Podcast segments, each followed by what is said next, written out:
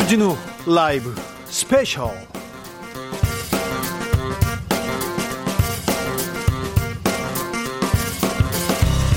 2020년 5월 23일 토요일입니다. 안녕하십니까? 주진우입니다. 토요일 이 시간은요, 일주일 동안의 주진우 라이브 방송 중에서 가장 재미있었던 부분만, 가장 유익한 부분만 모아서, 모아서 들려드리는 그런 시간입니다. 토요일에 함께하는 KBS 디지털 뉴스부 김기아 기자, 어서 오세요. 안녕하세요. 네. 아, 토요일도 잘 부탁드립니다. 네. 뭐 오늘 방송만 들으셔도 뭐 일주일 주진우 라이브는 다 들었다. 뭐 이렇게 생각할 수 있, 을 정도로 좋은 내용만 쏙쏙 뽑아 왔습니다. 네. 어, 지금 이 방송 영상으로도 만나볼 수 있습니다. 네, 그렇습니다. 지금 바로 유튜브에서요, 어, 주진우 라이브 검색하시고, 어, 영상으로 만나보시면 되겠습니다. 네, 뭐, 주말까지, 토요일까지 이렇게 인사드리는 거 조금, 어, 부끄럽고 죄송한데, 네, 오늘, 23일 어, 토요일 노무현 대통령 서거 11주기. 맞습니다. 입니다. 네. 네. 경건하고, 네. 또, 또 경건하게. 네. 네. 오늘 시작해 볼까요? 네. 그럼 본격적으로 라이브 스페셜 명장면 다시 듣기 시작하겠습니다. 첫 번째는 어떤 장면입니까? 네. 어, 아까 방금 말씀하셨다시피 오늘이 어, 노무현 고 노무현 전 대통령 서거 11주기 되는 날이죠. 네. 어, 오늘 사실 이, 렇게 정말 충격적인 날은 다들 아, 그 소식을 내가 어디에서 어떻게 들었다 이런 게 기억이 나잖아요. 네. 혹시 주 기자께서는 어떻게 들으셨어요? 5월 24일이 네. 김재규 네. 전 중정부장이 네. 그 사형당해서 사형, 네. 사형이 집행된 날이었어요. 그런데 김재규 장군의 뜻을 음. 음. 그 기리는 사람들이 있어서 네. 제사 지내러 가는 길이었어요. 아.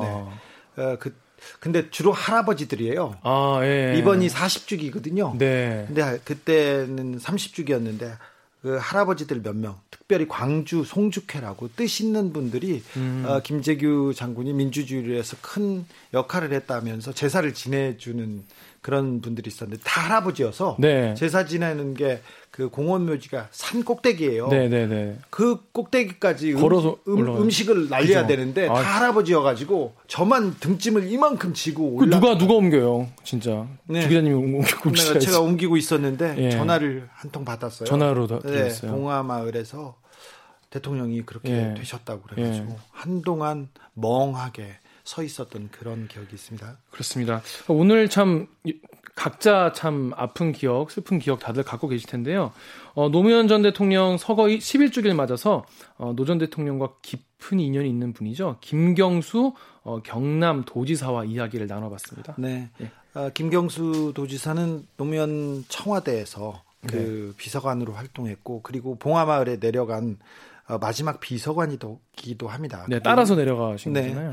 어, 그 봉화 사저에 가면 네. 어, 대통령 내외가 있었고 그리고 김경수 지사 내외가 항상 이렇게 있었는데 어 담담하게 또노 아. 대통령 얘기를 담담하게 김 지사께서 해가지고 조금 더 마음이 좀 또또 또 마음에 마음에 가더라고요. 이게 이제 그냥 우리처럼 그냥 이렇게 치, 직접 인연이 없는 사람들이 이야기하는 것보다 정말 실제로 아는 분들, 같이 일했던 분들, 같이 호흡했던 분들이 또 그 당시를 회고하는 이야기를 들으면 또 느낌이 다르더라고요. 네. 김경수 지사가 그날 어, 주진우 라이브에 오셔서 노 전 대통령의 조금은 다른 모습을 어, 소개했고요. 그리고 재난 기본소득 네네. 코로나 시대에 어떻게 지역 경제에 영향을 미치고 있는지 얘기도 했습니다. 그리고 포스트 코로나에 대해서도 설명했는데요. 네. 네.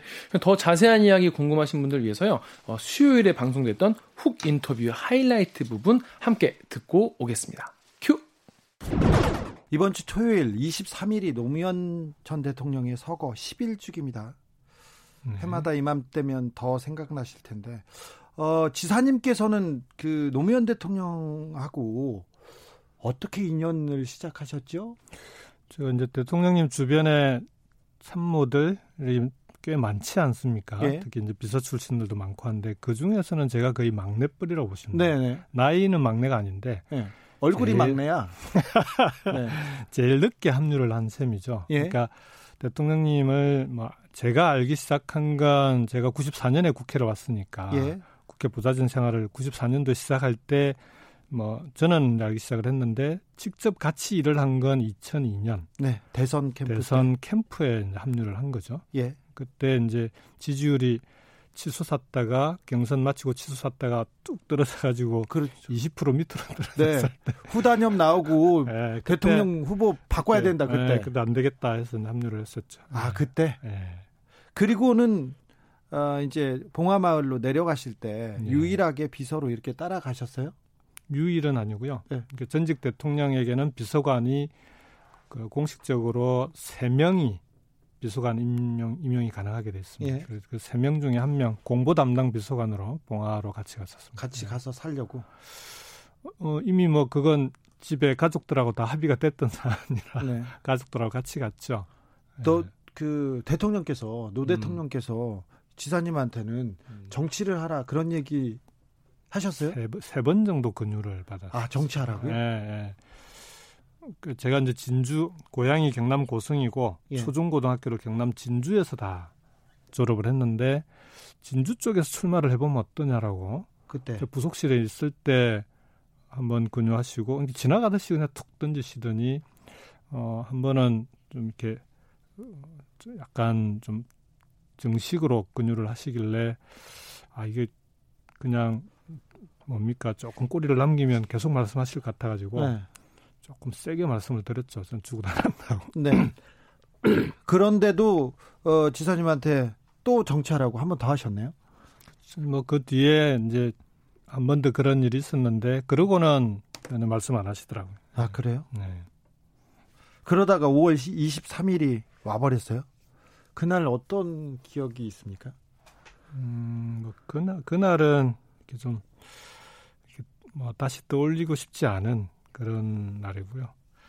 오히려 이제 그 대통령님께서 이제 그 이틀 전에 음 이제 봉화마을 사제에 가면 대통령 서재가 있고요. 그 다음에 그 옆에 기억자로 이제 우리 비서관들이 근무하는 사무실이 있습니다. 예. 그 서재에서 문 열고 나오면 금방 바로 올 수 있게 돼 있는데 어, 대통령께서 이제 담배를 좋아하셨잖아요. 예. 근데 그래서 조금이라도 줄여 보시려고 어, 가능하면 몸에 지니시질 않고 담배가 태우고 싶으시면 우리를 불러요. 저는 인터폰으로 예. 담배 한 대 갖다 달라고 늘 그렇게 해서 우리가 이제 서재로 갖다 드리는데 그날은 오후에 음, 갑자기 불쑥 사무실로 오셨어요.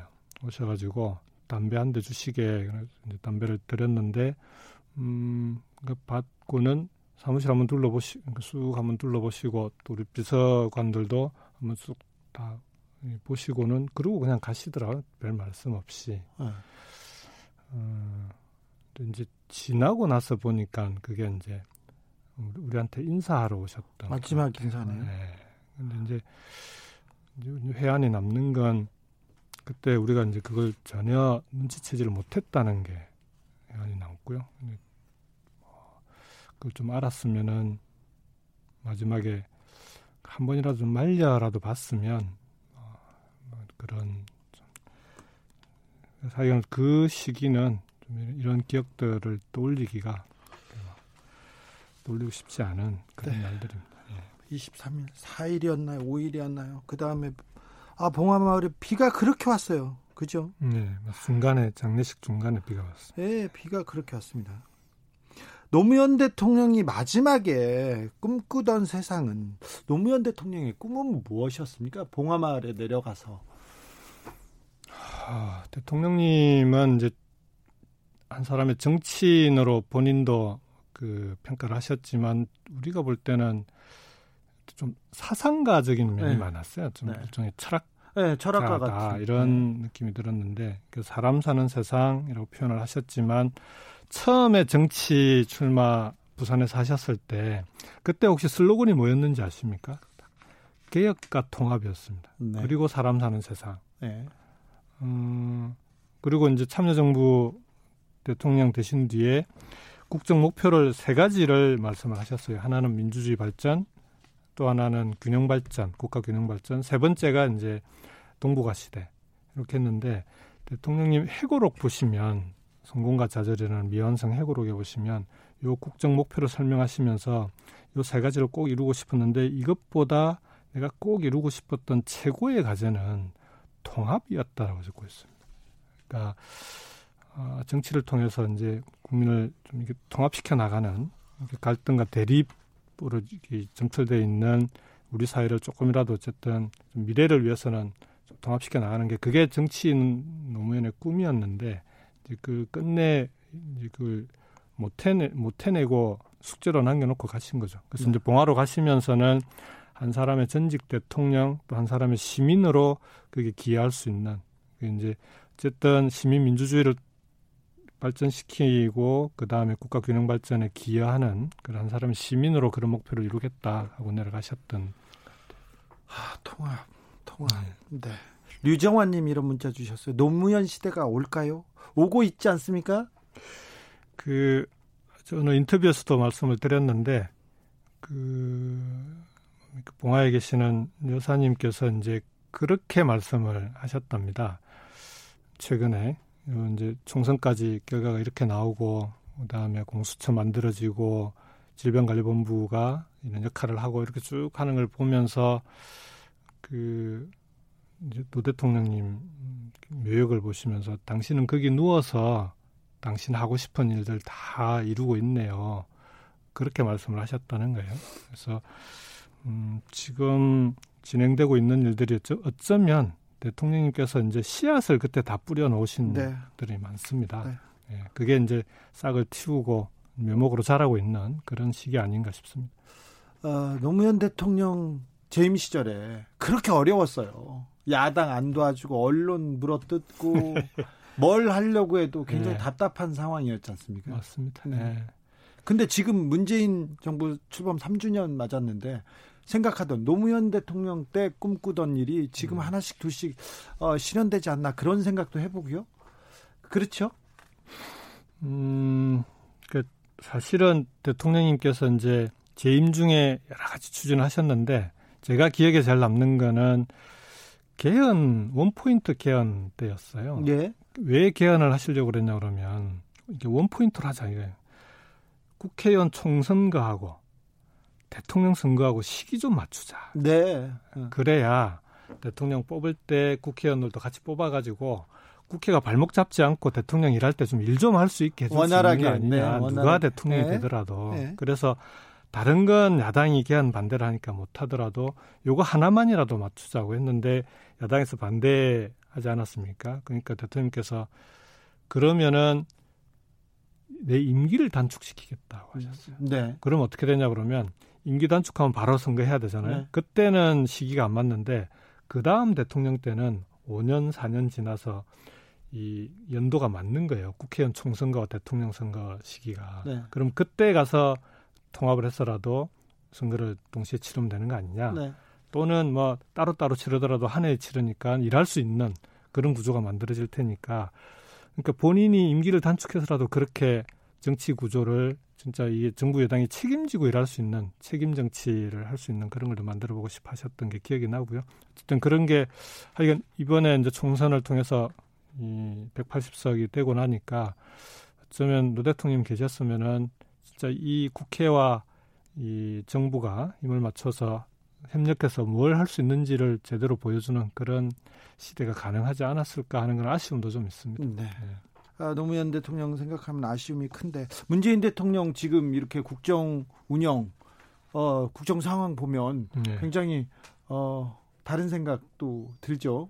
네. 제가 이제 국정기획자문위원회에서 국정 5개년 계획 그 이제 같이 우리 기획분과에서 같이 세웠었는데요. 네. 그때 이제 지금들은 지금 많이들 잊으셨는지 모르겠는데 문재인 정부가 추구하는 슬로건은 또 따로 있습니다. 국민의 나라 정의로운 대한민국. 네. 그 다음에 공정한 나라가 이제 문재인 대통령 덜 자주 말씀하시는 네, 공정, 네. 공정. 네. 문 대통령님은 공정을 어떻게 풀이하시냐 그러면 공평과 정의 가 공정이다. 네. 그러니까 단지 정의로운것만이 아니라 경제적으로도 그렇고 공평한 나라가 되지 않고는 정의가 구현될 수가 없는 거죠. 네. 경제적인 격차, 격차라든지 이런 격차도 해소해야 되고 그 다음에 실제 이 기득권이라든지 이런 게그 그 내려놓지 않고서는 이루어질 수 없는 게 공, 공정 아니겠습니까? 네. 그래서 그 문재인 대통령님의 스타일이 그런 목표를 세워놓고 뚜 벅뚜벅 하나씩 밟아 나가시는. 네. 예, 그런 좀 뚝심의 원칙주의자. 예, 진정성과 원칙 그리고 뚝심의 정치를 하고 계시는 거 아니냐. 그걸 국민들께서 그 진정성을 이번에 코로나 극복 과정에서 네. 대통령님께서 얼마나 고생하고 계시는지 뭘 추구하시는지 하는 걸 함께 어, 이해 이해해 나가고 있는 거 아닌가 그렇게 생각합니다. 네. 7865번님이 지금이 노무현 없는 노무현 노무현 시대라고 합니다. 대통령께서는 민주주의의 완성이란 없다고 하셨습니다. 얘기합니다. 이주연님이 네. 아, 이런 질문하셨습니다. 코로나 사태 전으로 돌아갈 수 없다고 생각합니다. 네. 네. 그래서 김 지사님은 지자체 운영에 대해서 코로나 이후는 어떻게 생각하고 계신지 앞으로 도정 계, 운영 계획은 무엇인지 물어봤습니다. 지금 뭐 저희들도 이제 경남연구원과 함께 전문가 그 working group을 만들어서 예? 포스트 코로나 아, 시대의 지방 행정 어떻게 하면 좋을지를 지금 계속 같이 이제 토론을 해 나가고 있는데요. 네. 어, 이제 코, 포스트 코로나 시대는 뭐 여러 가지 얘기들을 많이 하지만 결국은 두 가지인 것 같아요. 하나는 국가의 역할이 커질 거고 네. 또 하나는 현장이 중요해질 수밖에 그렇죠. 없습니다. 네, 현장이. 이번 코로나 그 극복 과정에서도 지방 정부가 역할을 할 수 있었던 제일 큰 힘은 현장의 힘입니다. 네. 특히 민생 경제 현장이 갖고 있는 역동성이 있는 거거든요. 그걸 지방 정부가 현장에서 다 이, 관리해 나가는 거 아니겠습니까? 네. 그래서 포스트 코로나 시대에도 새로 맞는 새로운 실험들을 많이 해 나갈 수밖에 없습니다. 네. 그러면은 결국은 현장에서 그게 어떻게 적용될지 미리 미리 점검하고 그 민간의 협력을 통해서 대비하고 그다음 시행해 나가면서 처음 하는 일들이라 처음부터 완벽하게 할 수 없지 않겠습니까? 그러면은 각종 시행착오가 계속 생길 텐데 그걸 바로바로 바로 현장에서부터 이제 하나하나 바로 잡아 나갈 수 있도록 해야 된다 이렇게 생각하고요. 이, 이 이제 그 질문 주셨으니까 한 가지 이번 코로나 극복 과정에 우리 대한민국이 세계 이제 어, 어느 나라에 내놔도 가장 이제 수준 높은 대응을 보여준 셈인데 그 이렇게 할 수 있었던 중요한 역할 중에 하나 그 하나가요. 국무총리께서 정, 우리 정세균 총리께서 매일 아침마다 네. 8시 반만 되면 지방 네, 모든 시도지사 네. 그다음에 관련 장관 다 모여서 영상 회의를 두 달 넘게 했습니다. 예. 그러니까 현장에 무슨 상황이 생기거나 또는 현장에서 모범 사례가 만들어지면 바로바로 그 회의에서 아침마다 공유를 한 거죠. 예. 소통을 한 건데 아마 다른 나라 사례들 찾아봐도 총리 이하 장관과 지방 정부의 장들이 아침마다 이렇게 매일같이 회의를 한 나라가 거의 없을 겁니다. 네네. 그래서 그 힘이 결국은 어, 중앙 정부와 지방 정부의 원활한 소통 그리고 현장에서 지방 정부가 그걸 풀어나갈 수 있도록 뒷받침하는 큰 역할을 해주셨 해주었다 이렇게 생각합니다. 네. 본인 자랑을 조금 하셨어야 되는데 마지막에 또 이제 총리와 더불어 다 지자체 장들이 잘했다고 해가지고. 네. 네. 그 그러니까 이후에 포스트 코로나 시대에는 저는 대통령님께서 한국판 뉴딜 말씀하지 않으셨습니까? 네. 이게 이제 뉴딜이라고 하는 게 우리말로 하자면은 새 판을 짜자 이런 얘기거든요. 그러네요. 옛날 방식으로는 이제는 그 새로운 포스트 코로나 시대를 풀어나갈 수 없다는 건데 한국판 뉴딜에 저는 크게 세 가지 방향이 있다고 봅니다. 대통령께서 하나씩 풀어나가고 계시는데 첫 번째가 디지털 뉴딜이었고 두 번째가 요즘 이제 그린 뉴딜 말씀하셨고 네. 세 번째가 전국민 고용보험과 함께 사회적 뉴딜을 말씀하셨는데 이 세 가지가 다 결국은 지방 정부가 현장에서 함께 풀어가야 되는 그런 과제들이다 이렇게 말씀드리겠습니다. 주진우 라이브 김경수 경남도지사와 함께한 수요일 훅 인터뷰 하이라이트 부분 다시 듣고 오셨습니다. 주진우 라이브 스페셜 김기화 기자와 함께하고 있습니다. 다음으로는 어떤 장면이죠? 네요. 지난 수요일 방송이 그 지방자치단체장 특집이기도 했어요. 네. 그래서 김경수 지사에 이어서 어 이재명 경기도지사도 만나봤는데요. 네. 특히 이재명 경기도지사는 이번 코로나19 사태에서 또 굉장히 주목을 받지 않았습니까? 네. 특히 이 신천지 이 관련 이제 그 확진자분들 또 조사 이런 검사 이런 거에 대해서 굉장히 생각보다 강경하게 아니 경찰도 안 움직이고 검찰도 압수수색을 안 하고 있는데 본인이 나서 가지고 공무원들 다 끌고 갔었죠. 그러니까 근데 이 저 우리가 그 박근혜 전 대통령 탄핵 전에는 탄핵이 뭔지 헌법재판소가 어떤 권한이 있는지 이런 건 잘 모르지 않았습니까? 많은 네. 분들이. 네.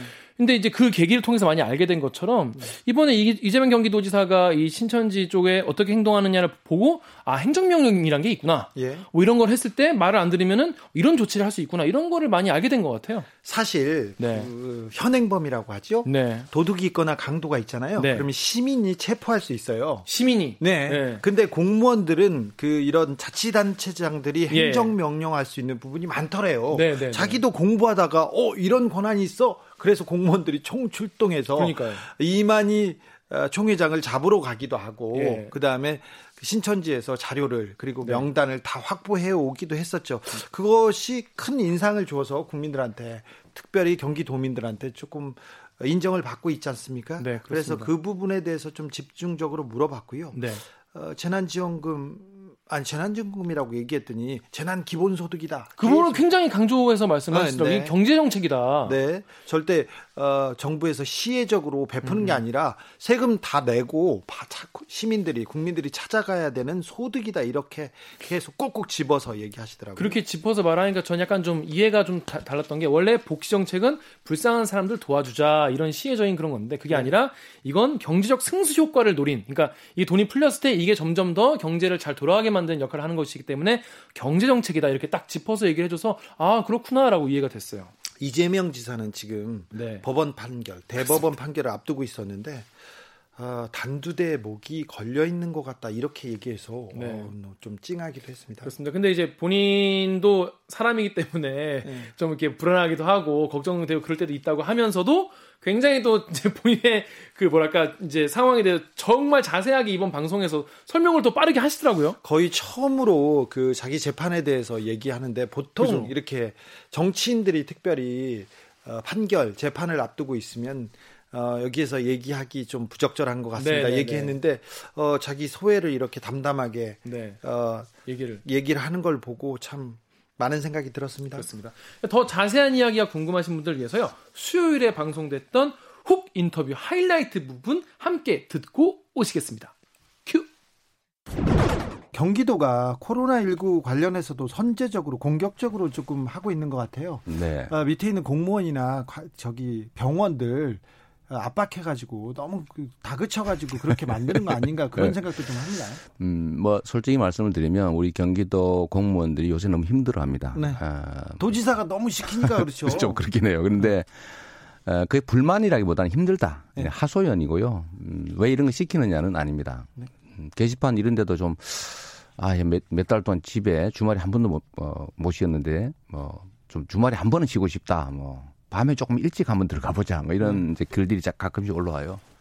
네, 그러면서도 한편으로는 매우 자부심을 많이 갖는 것 같습니다. 아, 네. 저희는 이제 공무원들한테 권한을 주고 어, 책임도 본인이 지게 하고 잘하면 철저하게 포장하고 잘못하면 책임을 엄정하게 묻고 이 조직 문화가 잘 좀 작동이 돼서 자부심 갖고 열심히 하는 편이에요.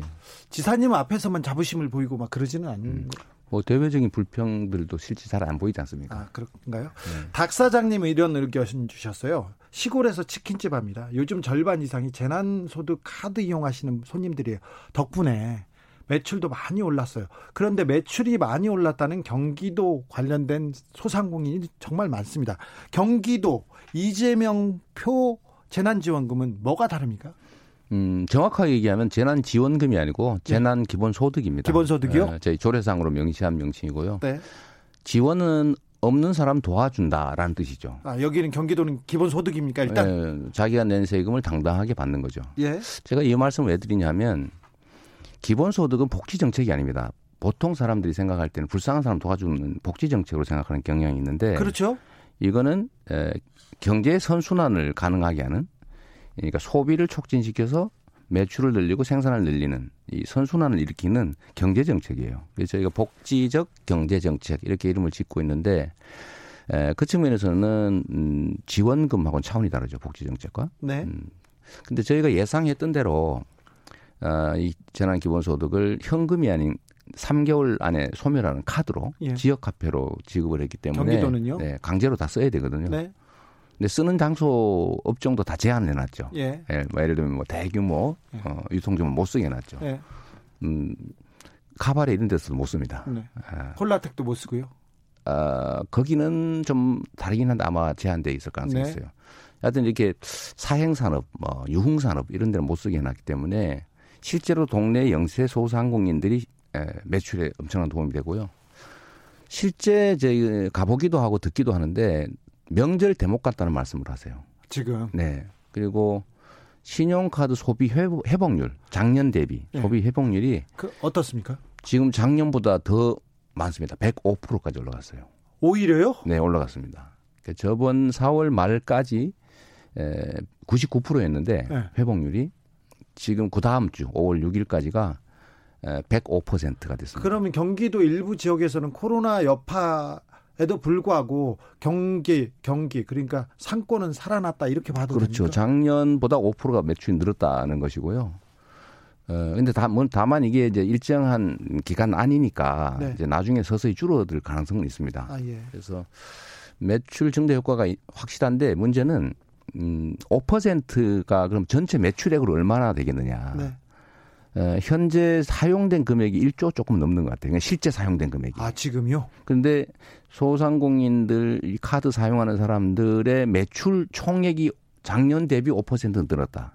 다른 시도보다 15% 또는 10% 높거든요. 다른 시도보다도요? 네. 서울은 85, 90% 회복이 됐고, 예. 경기도는 105% 네. 회복이 되는데, 이 10% 또는 15%를 금액으로 따지면은 그 1조 곱하기 수십 배가 되지 않겠습니까? 예. 어, 그 결국은 소위 경제학 교과서에서 말하는 승수 효과. 예. 그러니까 그 돈만큼만 순환이 있는 게 아니라 2차, 3차 계속 소비의 선순환, 경제의 선순환이 이루어지고 있는 걸 증명하는 거죠. 네.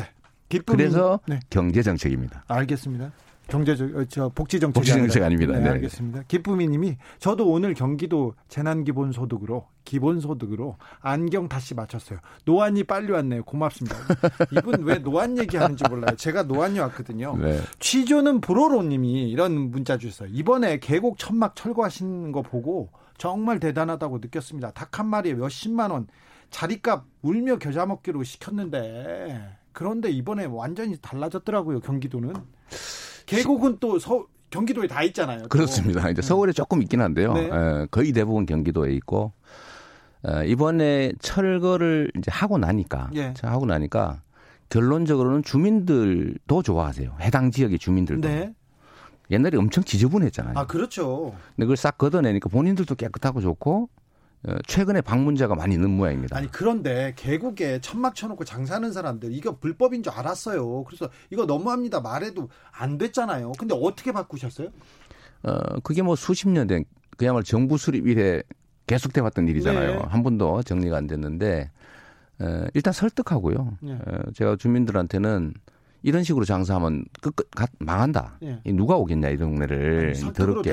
아니, 물론 예, 설득을 일단 하고 두 번째는 우리가 지원해 주겠다. 아, 네. 그러니까 이건 이건 당근책이고 예. 또 반대로 지금부터는 강제 철거를 무조건 한다. 네. 본인들이 철거 안 하면 형사처벌하고 강제 철거를 한 다음에 철거 비용까지 물린다. 네. 이 두 가지를 동시에 제, 제가 제시를 했기 때문에 안 할 수가 없었고요. 제일 문제는 사실은 공무원들이 안 움직이는 거지 않습니까? 예. 근데 그 이유는 시골 동네로 가면 뭐 다 아는 사이예요. 쉽게 네. 말하면 뭐 그렇죠. 뭐 동창회, 뭐 친척에 뭐 다 가족이 이렇죠. 어, 그래서 제가 어, 요 문제를 해결하는 방법으로 어, 제가 시장 군수님들한테 그렇게 말씀드렸어요. 어, 대외적으로 내가 시군 공무원들을 중징계한다고 내 공표할 거다. 예. 어, 직무유기로. 음, 불법을 왜 수십 년간 방치하냐. 아, 공무원들이요? 공무원들 제가 중징계하고 그 중에서도 계속 규모가 크면은 어, 수사 의뢰를 하겠다 이렇게 얘기를 했거든요. 네. 공개적으로 얘기를 했는데 그렇게 하고 나니까 그러면서 제가 한마디 더 한 게 도지사 핑계를 대라. 네. 도지사가 좀 저 성격이 나쁘니까 성격이 좀 뭐 그리고 한 번 말한 거 안 할 사람이 아니다. 네. 그러니까 빨리 적응하자. 예. 우리 공무원 다친다 이렇게 말하라고 했거든요. 네. 나중에 결과를 봤더니 오히려 동네 이장님들이 나서서 나서서 우리 우리 공무원 다친다. 아, 우리 예. 철거하자. 이렇게 작년 여름 전까지 거의 한 50, 60% 정도. 지금은요? 지금은 법적으로 철거할 수 없는 그 세 개. 그다음에 사람이 살고 있는 곳 거기가 50곳 빼고 1,400곳은 다 철거했죠. 아, 그래요? 5133님이 가평 청평 쪽은 아직 남아 있어요. 조금 남았나 봅니다. 그리고 음. 장명진 님이 공무원들의 성과를 직접 눈으로 본 경험이 이번이 처음이었던 처음이었던 것 같습니다. 이런 의견도 주셨습니다. 이번에 코로나 때문에 해외도 못 나가고 네. 어, 또 어디 모여서 놀기도 어렵기 때문에 이 야외 활동 수요가 엄청나게 많을 가능성이 있습니다. 네. 어, 그래서 여름 휴가를 아무래도 계곡이나 산으로 바다로 많이 가게 될 텐데 그래서 저희도 사실 준비를 많이 해요. 뭐 지금 얘기한 것처럼 가평도 거의 다 철거됐는데 아마 네. 시점이 틀리거나 아니면은 합법 건물 중에 예를 들면 하천에 가까이 있으니까 예. 예, 불법 아니냐 의심하는 그런 것들이 있을 수 있습니다. 그래서 말해놓고 안 한다는 소리를 들으면 안 되잖아요. 네. 저는 말하면 반드시 지키거든요. 예. 그래서 그것도 보여줘야 되기 때문에 철저하게 준비하고 있습니다. 주거 시설은 7월까지 다 철거할 거예요. 아, 알겠습니다. 아, 평소에 노무현 정신 계속 얘기하셨어요. 노무현 네. 전 대통령이 내 인생이 나침반이라는 얘기도 하셨고 어, 이번 주 토요일이 노무현 대통령 서거 10일주기인데 네. 음, 어떤 생각 드시는지요? 음, 뭐 저는 어, 그분을 뭐 저, 저희의 인생의 나침반이다 이런 말씀 많이 드렸는데요. 음, 저는 개인적 인연은 깊지 않아요. 에, 다만 에, 제가 사법연수원에 있을 때 에, 그분을 한번 뵌 일이 있죠. 음, 근데 제가 사회적으로 좀 의미 있는 일을 하고 살아야 되겠다고 마음먹게 된 계기는 물론 이제 광주 민주화 운동이었고요. 대학 가서 제가 엄청 놀랐죠. 근데 어떻게 할지는 매우 망설였는데 변호사를 하고 싶은데 예, 자신이 없었어요. 근데 그때 노무현 대통령께서 부산에서 노동인권 변호사를 네. 하고 계셨죠. 근데 그분 말씀 중에 제일 기억에 남는 거는 변호사는 굶지 않는다. 그래서 네. 과감하게 제가 27살에 예, 인관을 포기하고 변호사 개업했죠. 네. 예, 그리고 뭐 그 후에 예, 그분이 갔던 길, 그분이 이제 지향하는 길을 따라갔던 것 같은데 그분이 또 길을 열어준 것도 있습니다. 어, 저는 그분이 했던 여러 가지 업적들이지만 제일 중요한 건 선거 개혁이죠. 네. 돈안 들고 선거할 수 있게 해준 거. 네. 제가 그래서 이 길로 다시 들어올 수 있게 됐습니다. 그래서 네. 결국은 제 인생에 큰 빚을 진 분이라고 할 수 있죠. 네. 여러 가지로. 아, 지금 저희는 코로나 시대를 살고 있는데요. 포스트 코로나, 코로나 이후에 아, 어떻게 갈 것이다. 도정 운영 계획은 어떠십니까?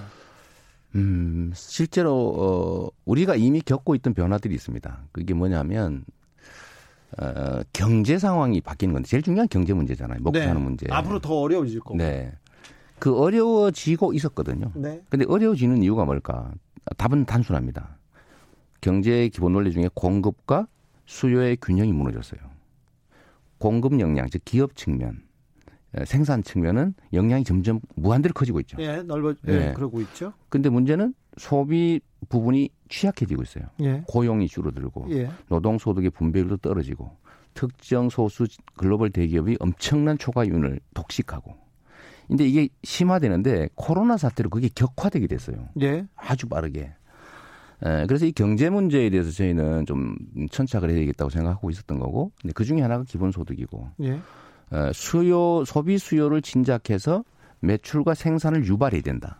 전에는 생산을 유발해서 소비를 끌어내는데 이번에는 소비가 소비와 가처분 소득을 늘려서 매출과 생산을 늘려서 선순환을 이루어야 된다. 근데 여기에 저희가 아주 어, 좀 방점을 두고 어, 기업 지원 정책도 그렇고 특히 이제 소비 수요 뭐 진작이라든지 아니면 서민들의 삶의 뭐 환경 개선 그런 거에 집중하려고 합니다. 네.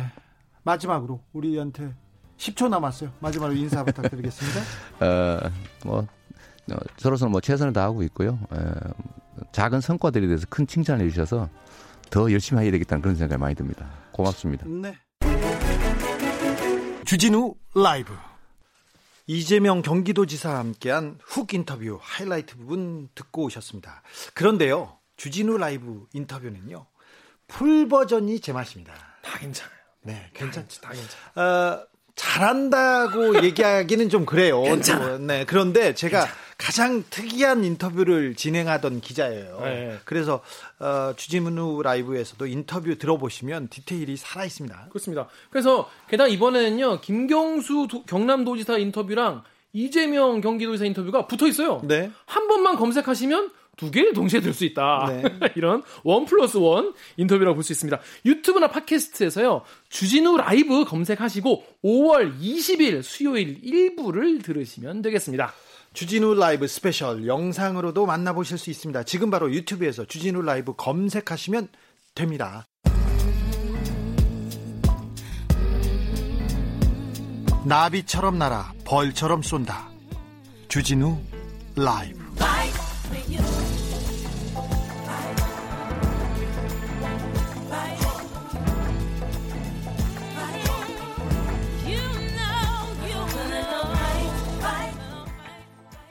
자, 김기아 기자. 마지막으로 만나볼 장면은 어떤 내용입니까? 네, 마지막은 미래통합당 이혜훈 의원과 나눈 목요일 훅 인터뷰에서 가져왔습니다. 이혜훈 의원이 이제 컷오프, 그러니까 당, 당에서는 이제 이제 못 나가실 거죠. 그리고 이제 동대문 을에 어, 출마를 했다가 이번에 낙선을 했습니다. 그래서 네. 20대 국회로 이제 어, 끝나게 되는데 아, 물론 이제 뭐 다음 대선 어떻게 어, 다음 총선은 어떻게 될지 모르지만은 하여튼 20대 국회까지의 어떤 소회가 있는지 그리고 보수 재건 음, 어떻게 해야 할지 뭐 되게 여러 가지 이야기를 나눠봤는데요. 전 개인적으로 이혜원 의원 인터뷰가 제일 재밌었던 것 아, 같아요. 아, 그래요? 예, 굉장히 들게 많았어요. 이분이 미래통합당의 간판 여성 정치인이고 서초에서 내리 3선입니다. 네. 박근혜 정부에서 네. 조윤선 정무수석 여가부 장관을 지낸 정말 어, 박근혜 전 대통령이 가장 총애하는 조윤선 씨를 거기다가 서초에 꽂았어요. 꽂았었죠. 근데 이혜훈 이혜훈 의원이 예. 경선에서 떨어뜨렸죠. 그 이혜훈 의원이 된 거죠, 그러니까. 네. 그러면서도 자기, 네, 자기 입지를 이렇게 단단히 다진 분인데 사실 이 저기 훅 인터뷰 이전에는 네. 집거하고 바깥에 나오지 않더라고요. 아. 인터뷰나 언론 안 만나겠다고 했는데 저희한테 와서는 어, 여러 가지 이야기를 풀어놓고 가셨습니다. 충격이 아무래도 이제 총선 끝나고 나서 충격이 좀 크셨을 것 같고. 네. 그리고 저는 이제 전반적으로 보면서 다 뭐랄까 이게 입장은 달라도 납득이 되는 이야기들이 더라고요 보니까 고개를 끄덕이면서 굉장히 재밌게 봤어요. 어, 이혜훈 의원은 그 네. 미래통합당에서 가장 좀 상식이 통하고 말이 잘 통한다는 그런 분인데요. 막말을 굉장히 싫어하시더라고요. 아, 싫어하고요. 네, 네, 네, 지금도 미래통합당이 아직도 탄핵의 강을 건너지 못했다고 했고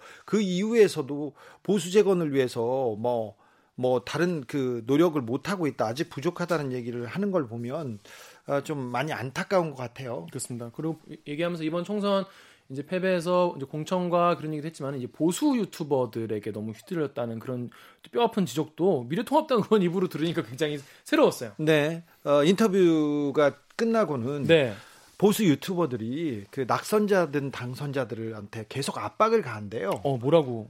부정선거인데 왜안 아, 나서냐고. 아, 왜 민경욱 혼자 싸우게 하냐? 그렇죠. 왜, 어, 왜 배신하냐? 이러는 거죠. 민경욱 의원의 부정선거 주장이 있지 않습니까? 네네. 네. 이 말이 네. 그 지지자들, 그 미래통합당 지지자들 사이에서는 가장 강력한 지금 언어기 때문에 그래서 부정선거를 얘기하지 않으면 질타를 아. 받는 그런 상황이 됩니다. 아, 그렇습니다. 지금 사실 포탈 같은 데도 보면 네, 뭐 댓글 같은 데 보면은 굉장히 지지하는 그 부정선거다 이런 주장의 댓글이 굉장히 많아요. 놀랍게도. 음, 뭐 중국 연루설도 있고요. 그렇습니다. 놀랍다고 생각이 들지 않습니까? 전 놀랐어요. 근데 미래통합당 지지자들은 그 말을 믿고 싶은 것 같아요. 안 그런 분들도 많이 계시겠죠. 그렇겠죠. 네. 아무튼 이번 그 이혜훈 의원의 인터뷰가 국회 끝나고 나 국회가 다 끝나고 나서 한 거서 그런지 굉장히 진솔하고 되게 재밌었습니다. 그래서 요거 한번 저는 강력히 추천을 드리는 바입니다. 네. 더 자세한 이야기 궁금하신 분들을 위해서요. 저희가 목요일 방송된 훅 인터뷰 하이라이트 부분을 가져왔습니다. 함께 듣고 오시겠습니다.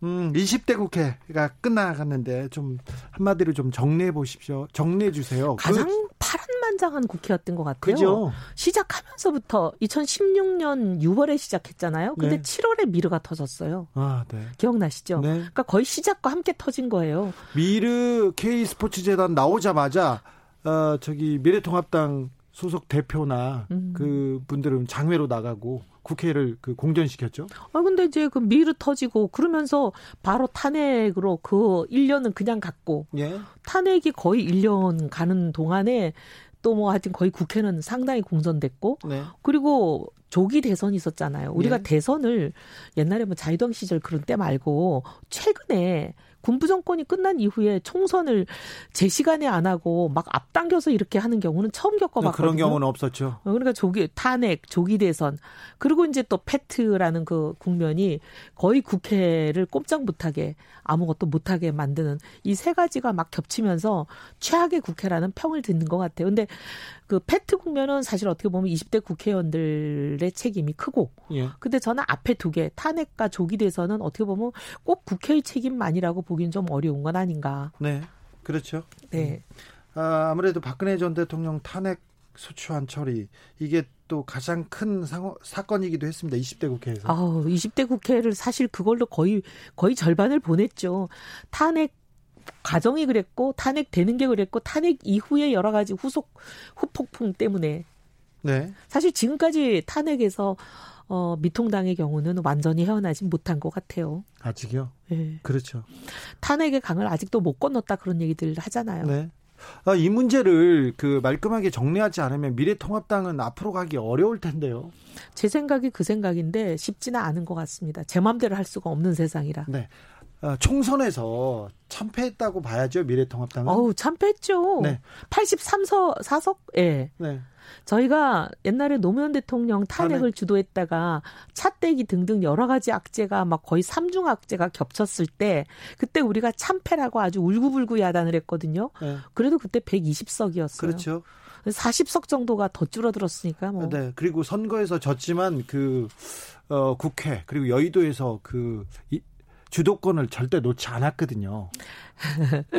그때 그러고도 어떻게 보면 법사위를 가져온다거나 네. 사실은 이제 법사위는 여당이 갖고 있는 걸로 전통적으로 내려오던 건데 네. 투쟁력이 그때 좋았죠. 그래서 가져왔잖아요. 어, 그래서 법사위도 가져오고 그다음에 그 첫 해부터 4대 학법 저지 네. 박근혜 대통령이 주도했 던 그런 그 어떻게 보면은 정부로서는 굉장히 곤혹스러운 국면들을 많이 만들어내고 이끌어갔죠. 예.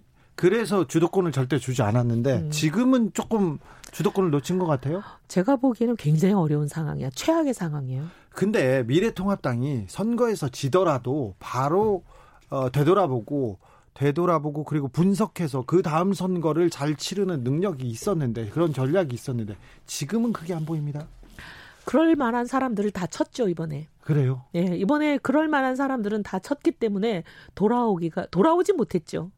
그러니까 그렇네요. 공천이 어떻게 보면은 이 참패의 직접적인 일차적인 원인이고 네. 그리고 나서 이제 그로 소수라 하더라도 소수 정예만 남겼으면 네. 그래도 뭔가 이렇게 미래를 도모할 수가 있는데 그럴 희망을 많이 꺾어 놓은 게 공천이 그런 어떻게 보면 당을 끌고 나갈 사람들을 많이 쳤죠. 그렇죠. 진짜 중진 중진들을 대부분 쳤으니까. 그러니까 중진이라는 사람이 꼭 중요하진 않지만 그래도 그 어, 정치의 흐름을 알고 이 여론을 좀 끌고 가고 그리고 어떻게 대, 대여 투쟁도 하고 그럴 사람은 지금 거의 원해로 다, 다 나갔습니다. 예. 그렇죠?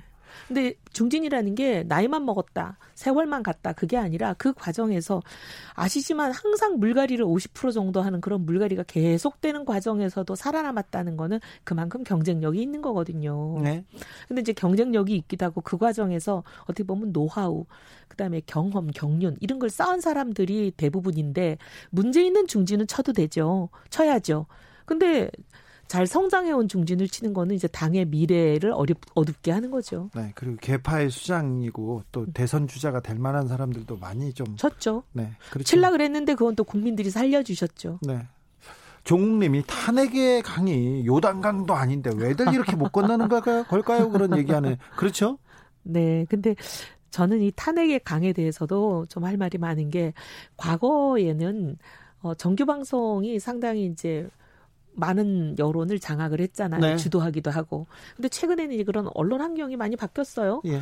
상당수 이제 강성 지지자들을 보면 특정 진영에 예. 정규 방송 안 본다. 예. 정규 방송 안 보는 거를 굉장히 명예롭게 생각하고 정규 방송 보는 사람을 너 빨갱이지 이제 이렇게 하는 경향이 있어요. 네. 그러면서 이제 개인 방송들을 주로 보시는데 개인 음. 방송의 경우는 사실관계가 틀린 것들도 꽤 많아요. 많죠. 근데 그러다 보면 자기가 보고 싶은 거 믿고 싶은 것만 이제 보시는 확정 평양이 계속 가속화돼 가지고 이게 점점 세상이 보고 있는 진실과 특정 지지자들이 보고 있는 진실이 너무 다른 거예요. 너무 다르잖아요. 너무 다르면서 그분들은 근데 계속 그 속에 빠져들어가지고 중도가 듣기에는 도무지 이해할 수 없는 중도가 듣기에는 왜 저럴까 하는 발언, 하는 행보가 막 나오는 거예요. 근데 정치인들은 또 이 사람들의 표를 받아야 되고 이 사람들의 지지를 받아야 되니까 그 사람들이 원하는 대로 해 맞춰드려요. 총선 때 그랬어요. 미래통합당이 음. 그랬어요. 지도부가 그 일반 상식을 안 따라가고 몇몇 보수, 아, 보수라고 보기도 어려운데 정말 말도 안 되는 논리를 설파하는 그런 유튜버를 따라다니더라고요.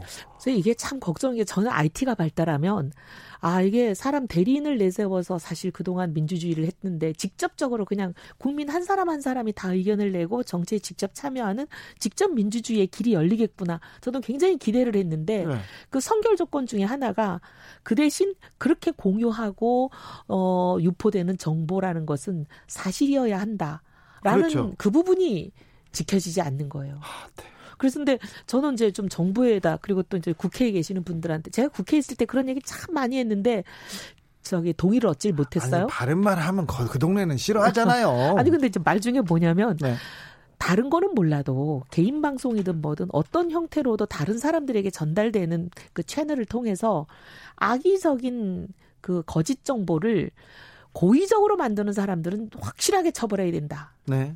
그러지 않으면 이게 우리 대한민국이 앞으로 점점 두 쪽이 나서 어려울 것 같아요. 여당에서 지금 정부에서 어, 표현의 자유를 얘기하면서 그런 제 부분을... 말이 제 말이 제가 처음에 2017년에 문재인 대통령 선거가 끝나자마자 너무 이 그 저기 탄핵과 관련해서 그리고 문재인 대통령에 대해서 사실이 아닌 정보들이 너무 많이, 돌길래 네. 그래서 그거를 여당의 아주 모실세한테 제가 아주 단도직입적으로 얘기했어요. 이거 안 된다.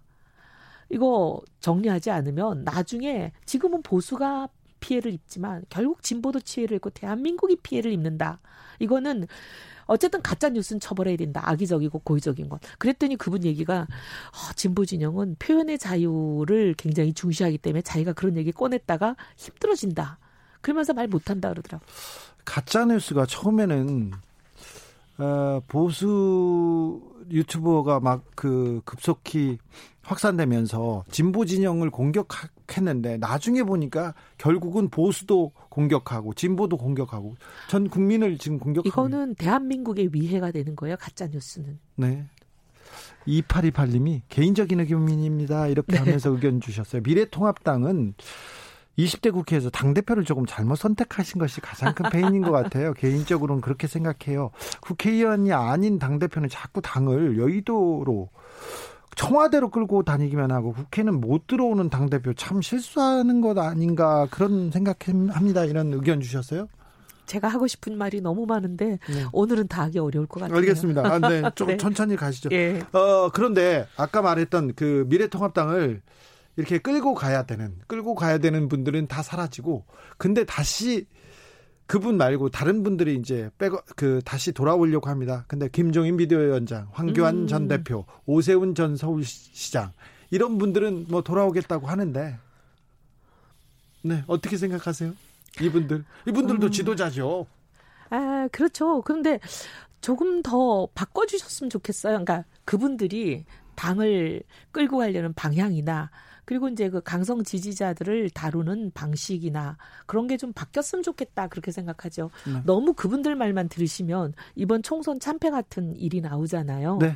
그래서 가장 합리적이고 상식적인 사람들 얘기를 좀 많이 들으셨으면 좋겠어요. 네.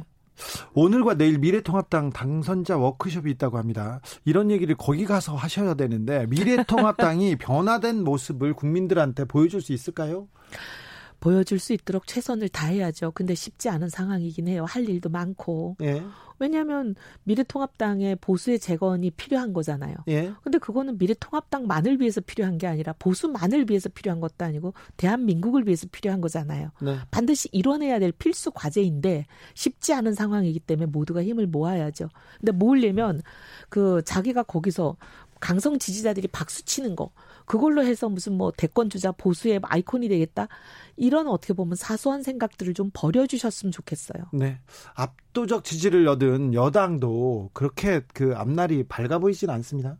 저는 걱정인 게 사실 20대 국회가 어려웠던 게 그냥 힘으로 찍어 누르기 하려고 서로 싸운 거잖아요.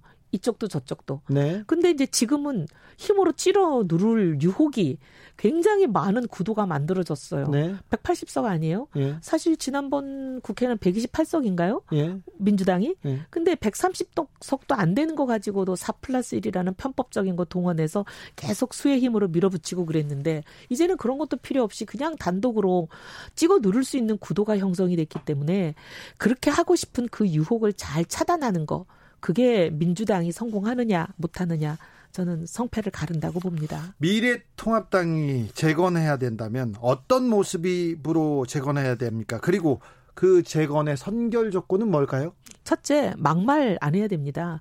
막말하는 사람들 일단 문제 있다고 처리해야 되는 거예요. 근데 문제 있다고 처리 안 하잖아요. 네. 그게 제일 문제고. 부정선거 아직도 얘기하고 있고.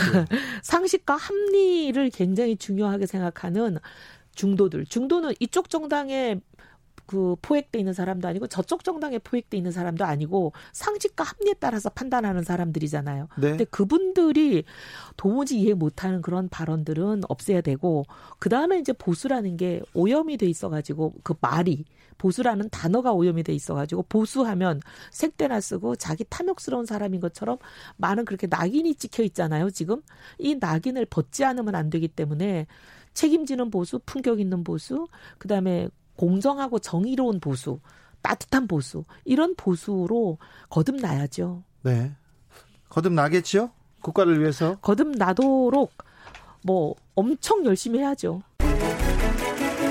주진우 라이브 미래통합당 이혜훈 의원과 함께한 목요일 훅 인터뷰 하이라이트 부분 다시 듣고 오셨습니다.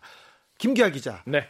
주진우 라이브는 뭐라고? Full version. Full version. 네. 방송 full version 어디에서 들을 수 있다고요? Full version 유튜브나 팟캐스트에서 주진우 라이브 검색을 하시고요. 5월 21일 목요일 1부를 찾아서 들으시면 되겠습니다. 시사에 관심이 있는 분, 네. 네, 시사를 공부해야겠다. 세상 돌아가는 거 보고 싶다.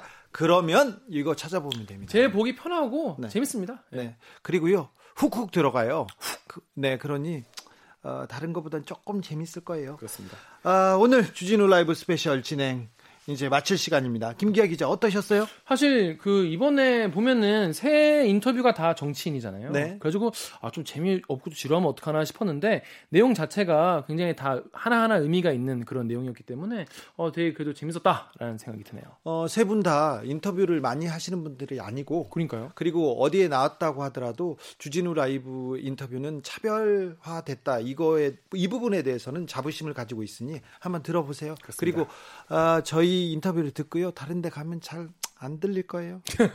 그냥 그렇다고요. 그렇습니다. 오늘 김기화 기자 수고 많으셨습니다. 네, 고맙습니다. 네, 다음 주에도 아, 잘 부탁드릴게요. 고맙습니다. 주진우 라이브 스페셜 마치겠습니다. 저는 다음 주 월요일 오후 5시 5분에 돌아오겠습니다.